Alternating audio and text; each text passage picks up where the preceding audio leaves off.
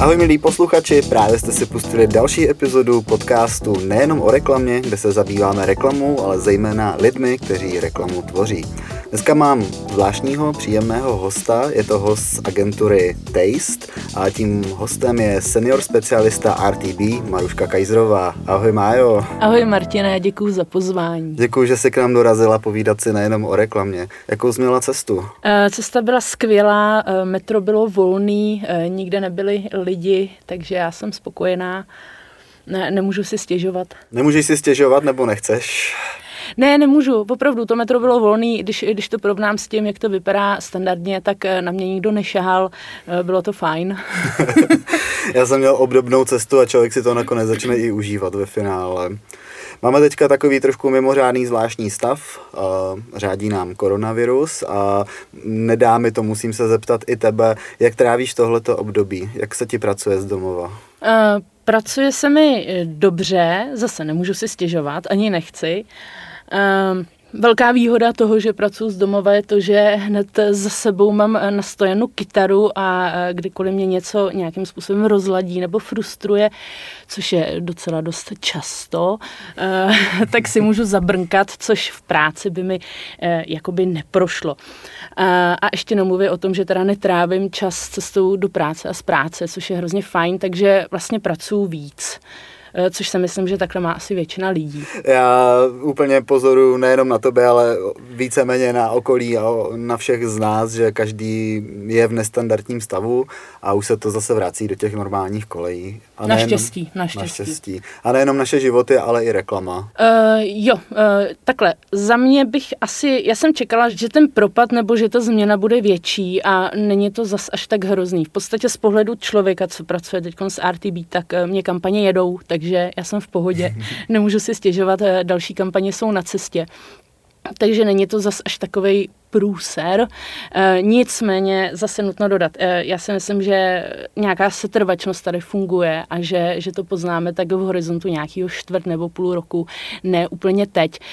Jsou klienti, co samozřejmě zastavili některé objednávky, zastavili některé kampaně, ale jsou klienti, co buď to e, prostě musí jet podle plánu, neměně na stavu, a, nebo jsou klienti, co nějakým způsobem využívají situaci, myšleno v dobrým. E, a ještě pořád máme dost peněz všichni, když to takhle řeknu. Takže si myslím, že naštěstí. myslím si, že to teprve pocítíme, ty dopady. A snad to nebude nic hroznýho. Já taky doufám. Uh, takže jinými slovy v Tasteu jste ještě úplně nevyčíslili celkové možné ztráty, ale tvůj pohled, co se týče nějaký workflow, která prostě jede, tak to vypadá tak, že se zatím jakoby držíte a že to nebude takový propad, jak se třeba teoreticky na první dobrou mohlo čekat. Za mě se držíme dobře. My to teda vyhodnocujeme, takhle celkový ztráty ještě v porovnání celého toho období e, nemáme, ale řešíme každý měsíc, jak to bylo v únoru, jak to bylo v březnu, jak to teď e, bude pravděpodobně v dubnu a v květnu. Menší propad tam je, ale není to zas tak enormní, jako třeba řeší teď jiné, jiné podnikatelské subjekty, třeba cestovní kanceláře a tak dále. To ne, jdeme mm-hmm. dál. Mm-hmm. Z našeho úvodu, který jsme si teďka řekli, naši posluchači ví nebo odposlechli, že se věnuješ RTB, že pracuješ v Tasteu, spravuješ kampaně a staráš se o zprávu klientů než se začala věnovat RTB, než se začala věnovat vůbec digitálnímu marketingu, tak si do té doby dělala něco jiného. Já hostů se rád na tohle ptám, jaká byla jejich cesta vlastně k digitálu a tebe to nemine taky. Takže jestli jo. bys byla tak hodná, trošku se nám představila. Jsem Mája, všichni mi říkají Mája, jsem v podstatě už takový familiární. Jak jsem se dostala k digitálu? Uh, takže bylo to hrozný love story a tak dále, samozřejmě nebylo. Uh, dělala jsem všechno možný, uh, testovala jsem hry v Bohemia Interactive, nahazovala jsem zdi na stavbě, eh, pak jsem snad pracovala pro nějaký ekologický magazín, už si to nepamatuju, fakt jsem toho vyzkoušela dost. Eh, a potom přišlo období, kdy jsem eh, si vzala do hlavy, že se budu živit profesionálním hraním Counter-Strikeu. Věnovala jsem se tomu asi tři roky. Bylo to, bylo to skvělý období, byla to jízda, byl to neuvěřitelný adrenalin a musím říct, a opakuju to všude, že to, co jsem zažila v tu dobu za adrenalin, tak jsem prostě prostě už od té doby nezažila. Je doba, kdy je esport právě zase na vzestupu. Nepřemýšlela se, že bys oprášila svůj counter skill a defuzovala bomby na Bčku? Přemýšlím o tom dnes a denně. Uh, ne, to už se takhle, to, tohle už se nestane, uh, já už hrát nebudu, nemám na to už, uh, nebudu říkat, že jsem stará, že už prostě tím netrávím čas. Nicméně uh, přiznám se, pořád mám vzadu v hlavě takovou představu, sen, plán, že mít finance, kapitál, tak uh, založím tým, nebo nějaký tým koupím a, a budu se věnovat tady tomu. Strašně se mi to líbí a ty peníze v tom jsou fakt enormní. Myslím si, že to spousta lidí ani fakt neumí představit, že před, já nevím, 15-20 lety se na lankách soutěžilo o basu piva. Dneska ty lidi si prostě vydělají pomalu líp než mnozí jiní sportovci.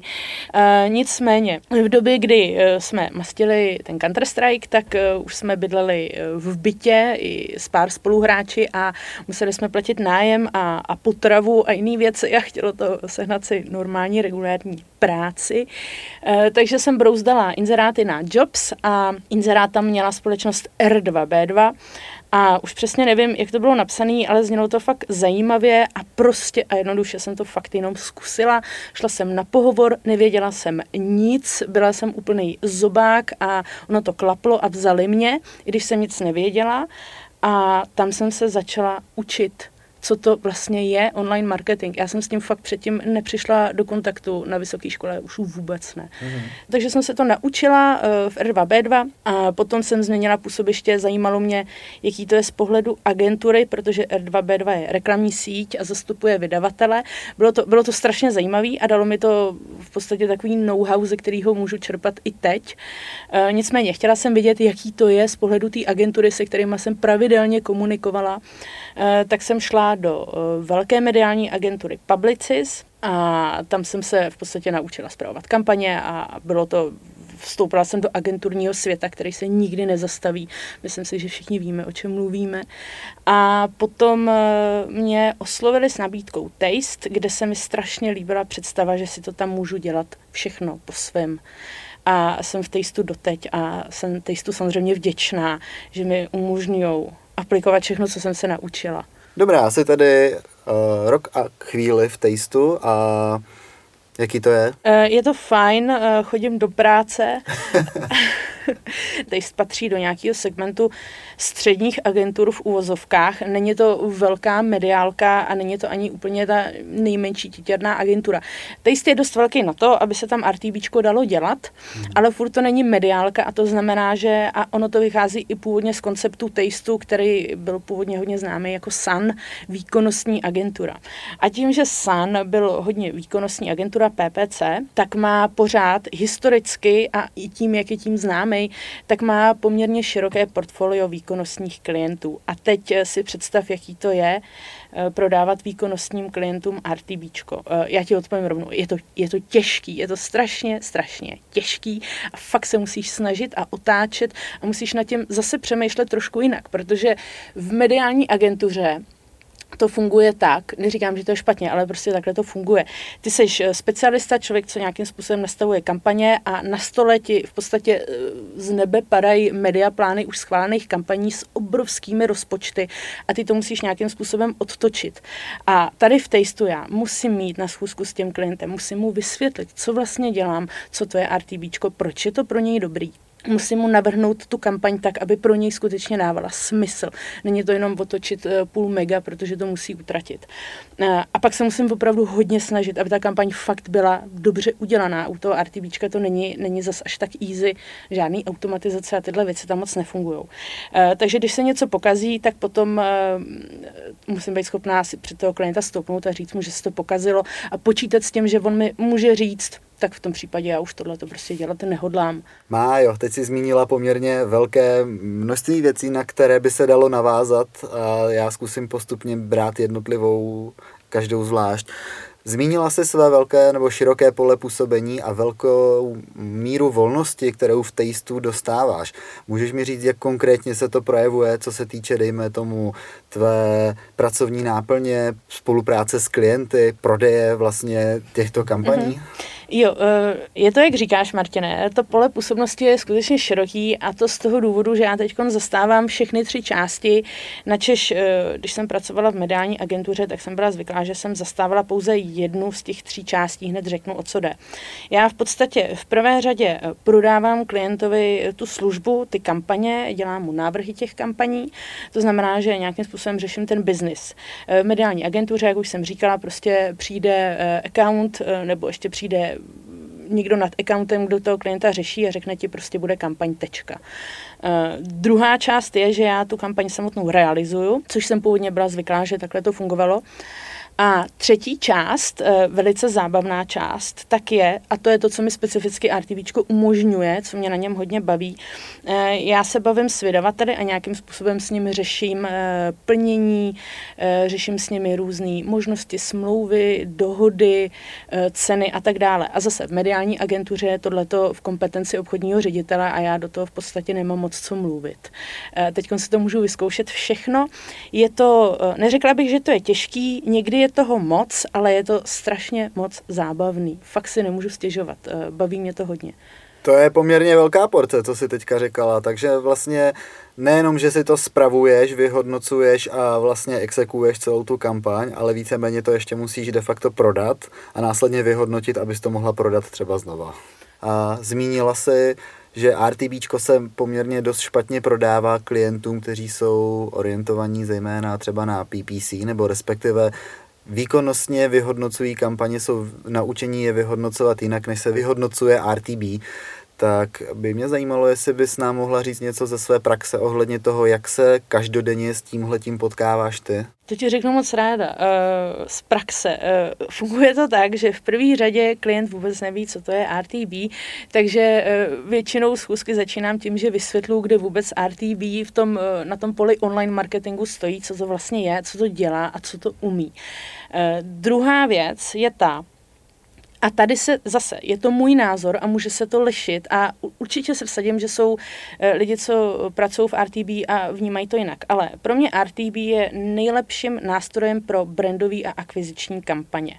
A teď zase vysvětlím, protože každý tu akvizici vnímá jinak. Brand je pro mě, asi se shodneme, to je jasný, je to brand awareness povědomí. Akvizice jako taková pro mě teď v tomhle měřítku zastupuje Eh, doručení uživatele na web, sdělení mu nějaký zajímavý informace, nějakýho USP, Unique Selling Proposition a eh, dotažení toho uživatele na web, kde se s ním potom může pracovat. No a teď, když si vezmeš tyhle ty dvě věci, povědomí a akvizice, tak to, co ty tam v podstatě řešíš, tak uh, jsou nějaký kliky z hlediska metrik, nějakých jako dat, tak jsou kliky a z hlediska brandu tam v podstatě řešíš nějaký dosah a zobrazení. No a teď si to porovnej s výkonnostní kampaní, kde ty specialisti hrdě s nadmutou hrudí sdělují klientovi tržby, konverze, PNO, jak to ovlivnilo jeho biznis a všechno. Což strašně těžko se proti tady tomu nějakým způsobem konkuruje. Takže brand a akvizice a hlavně brand je strašně důležitá složka uh, marketingu obecně, offline i online. A v onlineu se za mě eh, trošku opomí právě u těch eh, klientů, kteří jsou orientovaní na výkon, nebo u těch agentur, co jsou orientovaní na výkon, tak se brand opomí. Ale on ten brand skutečně má svůj význam. Jeho ale zásadní problém je v tom, že se těžko měří. Eh, v současné době se to měří nějakými průzkumy brandlifty. Já brandliftu moc nevěřím, protože je dělá buď to YouTube, anebo Facebook, takže ještě jsem neslyšela, že by Facebook řekl, že to teda moc nevyšlo ta kampaň, takže tak. Ale prostě změřit ten brand je těžký. A e, druhá věc, který jsem se už dotkla, je to drahý. A proč je to drahý? Protože když e, řešíš brand, tak e, to většinou znamená, že musíš zaujmout publikum, ukázat se mu s nějakou skutečně vyšperkovanou kreativou.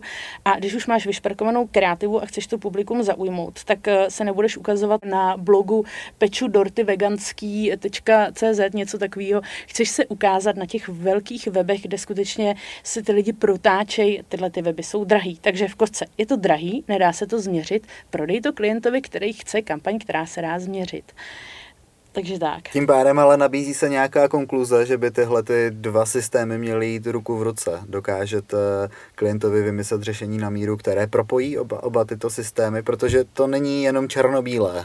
Uh, v rámci možností dokážeme. Ono, e, takhle, spojování systémů, když na to náražíš, já bych strašně ráda propojila Facebook s RTVčkem, já bych ráda propojila úplně všechno, ale e, PPC, eh, myšleno teď hlavně Google a Facebook jsou prostě samostatní subjekty a oni se s nikým moc propojovat nechtějí, což na jednu stranu prostě chápu. On, teď se zase na to podíváme trošku z pohledu toho, že každá ta, každý ten kanál v tom marketingu je nějaká společnost, je to nějaký subjekt a je to v podstatě biznis toho subjektu, že vůbec umožňuje eh, tu reklamu nakupovat. A ten subjekt samozřejmě tím, že by se začal propojovat, tak pro něho by to mohlo potom znamenat to, že by nějakým způsobem sdílel buď to svý možnosti, svý know-how a jemu by potom klesly tržby, jestli mi rozumíš, eh, jak teď o tom mluvím.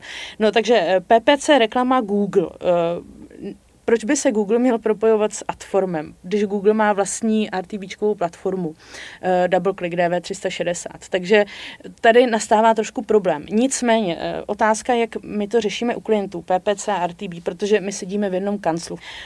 Tak uh, my to řešíme tak, že například pokud máme klienta, který chce eh, nějakou komplexní kampaň a většinou, když klient chce nějaký výkon, tak vždycky se to snažíme nabízet komplexně i s nějakou akvizicí, eh, případně brandem. Málo kdy je to jenom, že tak si uděláme jenom nějakou vyhledávačku. Vždycky, nebo se k tomu ten brand dřív nebo později přidá.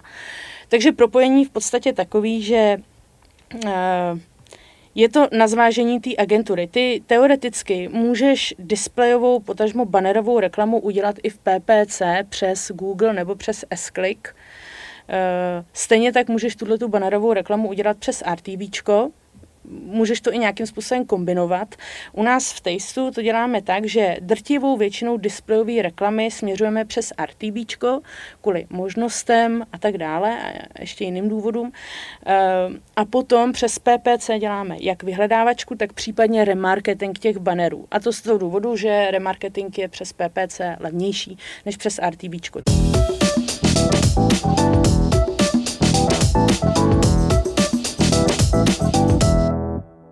Majo, zmínila si, že už si prošla stranou publishera, prošla se stranou několika agentur a můžeš už hovořit o rozdílném přístupu právě na vyhodnocování jednak dat, na vyhodnocování úspěšnosti kampaní i na oba přístupy k těm digitálním systémům, ve kterých se dají zpravovat kampaně. Můžeš porovnat, jestli v tomto ohledu platí jiný pesí náves? Svým způsobem trošku ano. Teď z hlediska publishera úplně jednoduše, publisher chce peníze, vždycky chtěla a vždycky chtít bude. Není to špatně. Publisher musí platit Eh, redakci a, a spoustu lidí, co se podílí na tom, aby ty webové stránky a ten content, ten obsah k něčemu byl. Takže je to v pořádku. Eh, z hlediska mediální agentury. Eh, mediální agentura chce Každá agentura určitě chce, aby kampaně byly kvalitní, vůbec to nespochybnuju. U mediální agentury do toho vstupuje jedna věc, a to ta, že tím, že mediální agentura je skutečně velký subjekt, eh, tak má nasmlouvaný eh, vydavatele, dodavatele, partnery a u mediální agentury do toho prostě vstupuje tenhle ten fakt nějakého plnění. Eh, z pohledu menší agentury, která pracuje s PPC, RTB a tak dále, tak u nás zásadní výhoda je ta, že my nejsme nikde ničím vázaný. Já se sice s těmi eh, dodavateli domlouvám na nějakých možnostech spolupráce i cenách, ale garanci se vyhýbám a vím, proč se jí vyhýbám. Eh, když se domluvíme s klientem, co on chce, řekneme si, co je pro nás důležitý, jestli teda zvyšovat povědomí, jestli akvizice, jestli výkon, jestli budeme řešit nějakým způsobem retenci, to znamená, jestli stávající zákazníci stále nakupují a tak dále, tak potom se bavíme o těch kanálech a o tom, jak jaký rozpočet by do jakých kanálů měl jít a na základě toho sestavujeme mediaplan.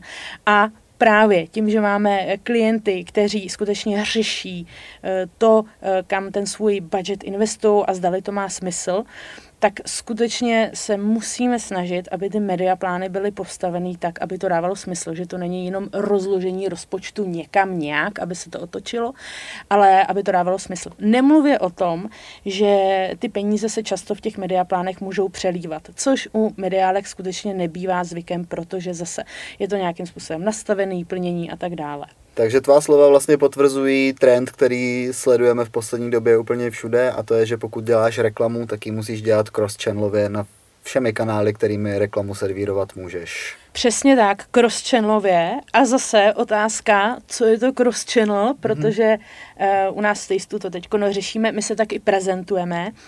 A jedna věc cross-channel. Nikdo by mohl říct, že cross-channel je, že ty máš klienta, děláš mu online a nakoupíš mu YouTube, nakoupíš mu Facebook a nakoupíš mu reklamu na displeji a že to je cross-channel. No, takže není. To je prostě, že nakupuješ reklamu na YouTube, Facebooku a display. Cross-channel znamená, že ty opravdu přemýšlíš komplexně nad těmi kanály a snažíš se je nějakým způsobem kombinovat. A teď my už jsme řešili předtím, že to spojování systému není zas až tak snadný, ale, nebo de facto se neděje, ale pořád jsou způsoby, jakými ty si můžeš uh, pomoct mezi těmi odděleními. A teď nemluvíme jenom o těch kanálech jako PPC, Facebook, uh, bavíme se třeba o SEO, kdy PPC i RTB může spolupracovat se SEM, může si vyžádat uh, analýzu klíčových slov, Eh, eh, Xiaomi může dát zajímavých doporučení na nějaký weby, kde se zobrazovat a tak dále. Eh, můžeš spolupracovat nějakým způsobem se social media content, musíš, musíš spolupracovat s kreativní agenturou, která vytváří ty banery a zase z pohledu mediálky jsem byla často zvyklá, že prostě banery dělala úplně jiná agentura, vůbec jsme si nepovídali s tou agenturou, pak to taky tak vypadalo. Takže on cross není jenom, že se dělá víc věcí, ale že se na to díváš nějak komplexně, snažíš se to propojovat. A z toho ještě, co si potom říkal, ten trend crossmediálního nákupu a e, slyšela jsem to už od víc lidí, že z nás, specialistů, se začnou stávat jakýsi konzultanti, co v podstatě pojmou e, víc těch disciplín a představa, že budu pracovat ve Facebooku, v RTVčku, nebo budu schopná s klientem konzultovat v podstatě celý tenhle ten online paid ads, placený reklamy, tak stejně eh, pokud by došlo na nějakou fakt konkrétní specifickou věc, kde už je zapotřebí nějaká hlubší znalost nějakých skriptů, podobných věcí, já se do tady toho prostě fakt nikdy neponořím, protože já dělám RTVčko z pohledu brandu akvizice, takže nějaký výkon, skripty, Ježíš Mara, to si ani neumím představit, to bych nedělala fakt nic jiného. Můj pracovní den by měl 24 24 hodin, možná 48 hodin. A teď ještě rovnou zabrousím do do problematiky, ty by se na to stejně asi dost pravděpodobně zeptal, nechci ti brát teda otázky z úst, ale uh, co všechno teda vlastně nakoupíme online, protože ono zase z pohledu toho RTVčka je hrozně hezký to sledovat.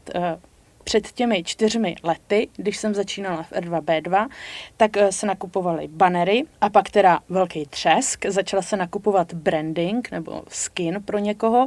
Bylo to úžasný. Začala se nakupovat nativka a neuvěřitelná věc, hybridní televize přes RTB.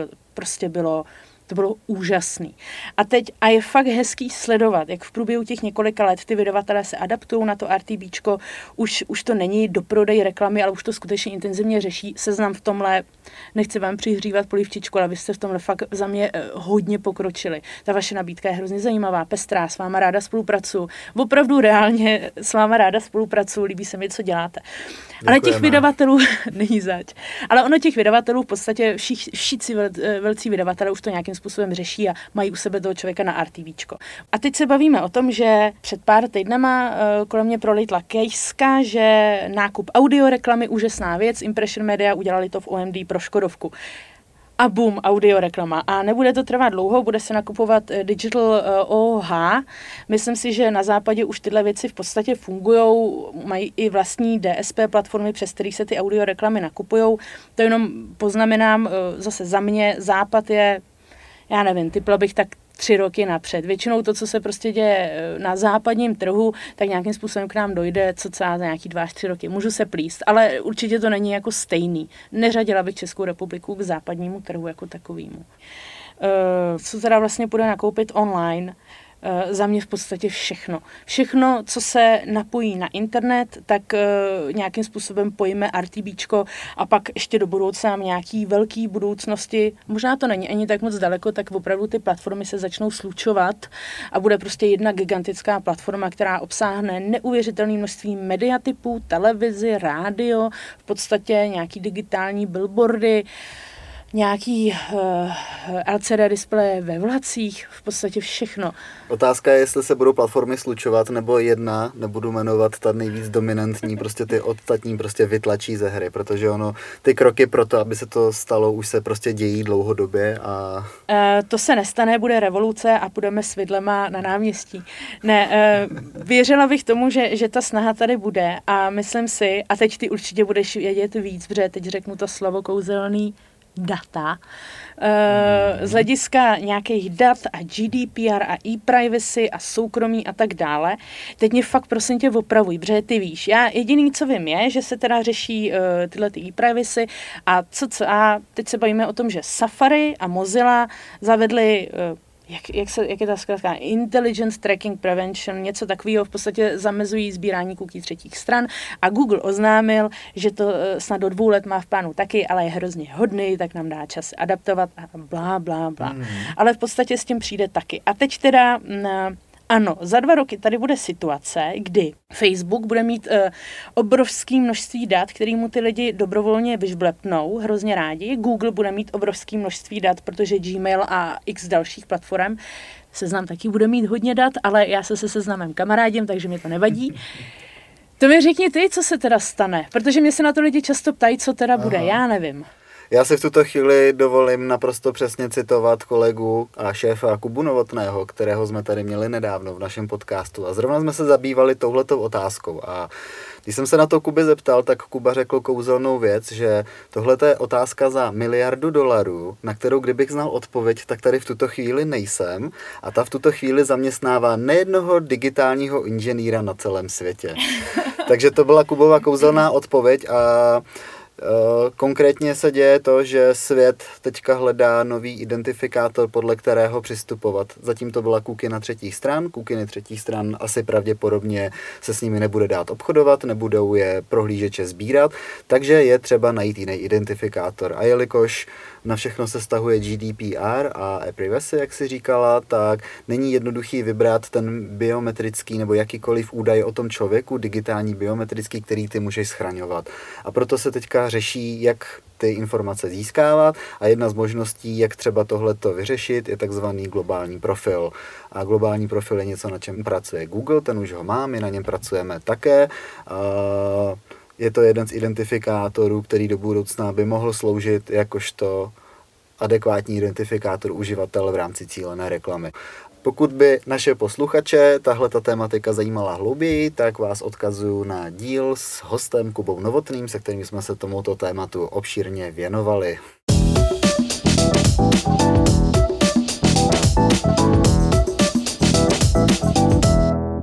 Májo, ještě jsme si spolu nepovídali o českém trhu, jehož si součástí. Na českém trhu máme hodně subjektů na stranách klientů, agentur, publisherů, to je to základní rozdělení.